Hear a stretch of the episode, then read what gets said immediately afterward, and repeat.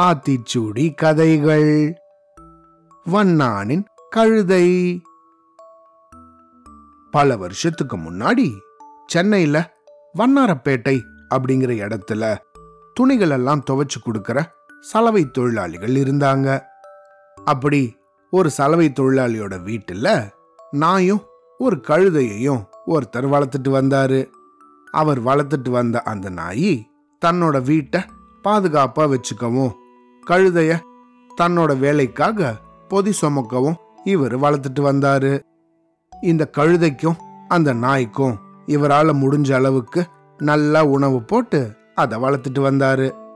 இது போல இருந்தபோது ஒரு நாள் இந்த சலவை தொழிலாளி தன்னோட வீட்டுக்கு வந்ததும் தன்னோட வேலைகளை எல்லாம் முடிச்சுட்டு கொஞ்சம் சீக்கிரமாவே தூங்க ஆரம்பிச்சிட்டாரு. ரொம்ப அலுப்பா இருந்ததால இந்த நாயும் கூட அன்னைக்கு தூங்கிடுச்சு. இந்த கழுதை மட்டும் பொதியெல்லாம் சுமந்ததால கொஞ்சம் வலிகள் அதிகமாக இருந்ததால தூக்கம் வராம கொஞ்ச நேரம் அப்படியே படுத்திருந்துச்சு. இப்படி இருந்த சமயத்துல திடீர்னு அந்த வீட்டுக்கு திருடன் ஒருத்தன் பின் வழியால வர பார்த்தான். அந்த இடத்துல படுத்திருந்த இந்த கழுதையோ அதை கவனிச்சுது. அடடா இது என்னது இது? இத்தனை நேரத்துக்கு நம்ம வீட்டில் இருக்கிற நம்ம எஜமான் வளர்க்குற நாய் குலைக்க ஆரம்பிச்சிருக்குமே. இன்னும் இது குலைக்கலையே. ஓஹோ பாவம். அழுப்பால ஒருவேளை தூங்கியிருக்கும் போல இருக்கு அப்படின்னு நினச்சிது.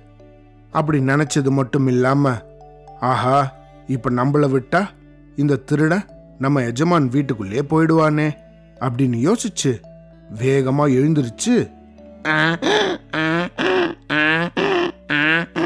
அப்படின்னு நல்லா கத்த ஆரம்பிச்சிருச்சு.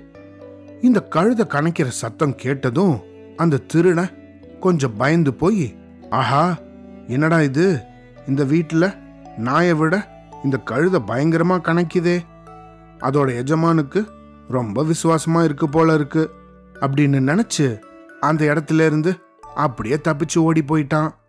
கழுதை இப்படி கணச்சதும் அதோட சத்தத்தை கேட்ட இந்த சலவை தொழிலாளியோ தூக்கத்திலிருந்து திடீர்னு எழுந்திருச்சாரு. இந்த நாயும் கூட தூக்கத்திலிருந்து முழிச்சு அதோட எஜமான் பக்கத்துல போய் உக்காந்துச்சு. அப்படி எழுந்திருச்ச இந்த ரெண்டு பேரும் ஆஹா எதுக்கு இந்த கழுதை இப்படி கணக்குது? அப்படின்னு இதை பார்க்கறதுக்காக வீட்டுக்கு பின்புறத்துல இருக்க கொல்லப்புறத்துக்கு போனாங்க. இந்த சலவை தொழிலாளியோ அங்க போய் நின்னு பார்த்தா அந்த இடத்துல யாருமே இல்லை. அவர் யாருமே இல்லைன்னு திரு திருன்னு சுத்தி சுத்தி பார்க்கறத இந்த கழுதை கவனிச்சுது. ஆஹா என்னடா இது? நம்ம நல்லா போட்ட சத்தத்துல இந்த திருடனோ தப்பிச்சு ஓடிட்டான். ஆனா இந்த இடத்துல இப்போ யாருமே இல்லையே. இந்த முதலாளி நம்ம எதுக்கு கத்தணும்னு தெரியாம இப்படி திரு திருன்னு முழிக்கிறாரே அப்படின்னு நினச்சிக்கிட்டே நின்றுட்டு இருந்துச்சு எவ்வளவுதான் சுத்தி சுத்தி பார்த்தோம் யாருமே இல்லை அப்படின்னது தெரிஞ்சதும் இந்த சலவை தொழிலாளி தன் கையில் ஒரு குச்சியை எடுத்துட்டு போய் இந்த கழுதைய ஏண்டா உனக்கு காலையில் நிறைய பொதி சுமக்க வைக்கிறேங்கிறதுனால இப்படி ராத்திரி என் தூக்கத்தை கெடுக்கிறதுக்காக கத்துறியா? இனிமேல் தேவையில்லாம இப்படி கத்துவியா? அப்படின்னு சொல்லி இந்த கழுதைய நாலு சாத்து சாத்துனாரு. இந்த கழுதையோ தன்னோட மனசுல அட போயா அன்னைக்கு தான் உன் பையன் ஔவையார் சொல்லி கொடுத்த ஆத்திச்சூடியில அறம் செய்ய விரும்பு. அப்படின்னு அவ்வளவு சத்தமா படிச்சுக்கிட்டு இருந்தான்.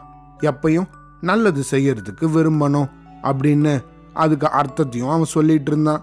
அதுக்கு தான் நாய் செய்ய வேண்டிய வேலையை அது தூங்குதேன்னு நான் செஞ்சேன். ஆனால் அதை மட்டும் வீட்டுக்குள்ள வச்சுக்கிட்டு நல்லா தூங்க வைக்கிறீங்க.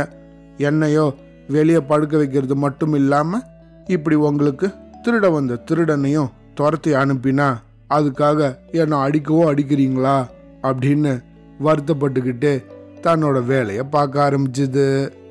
அவ்வளோதான்.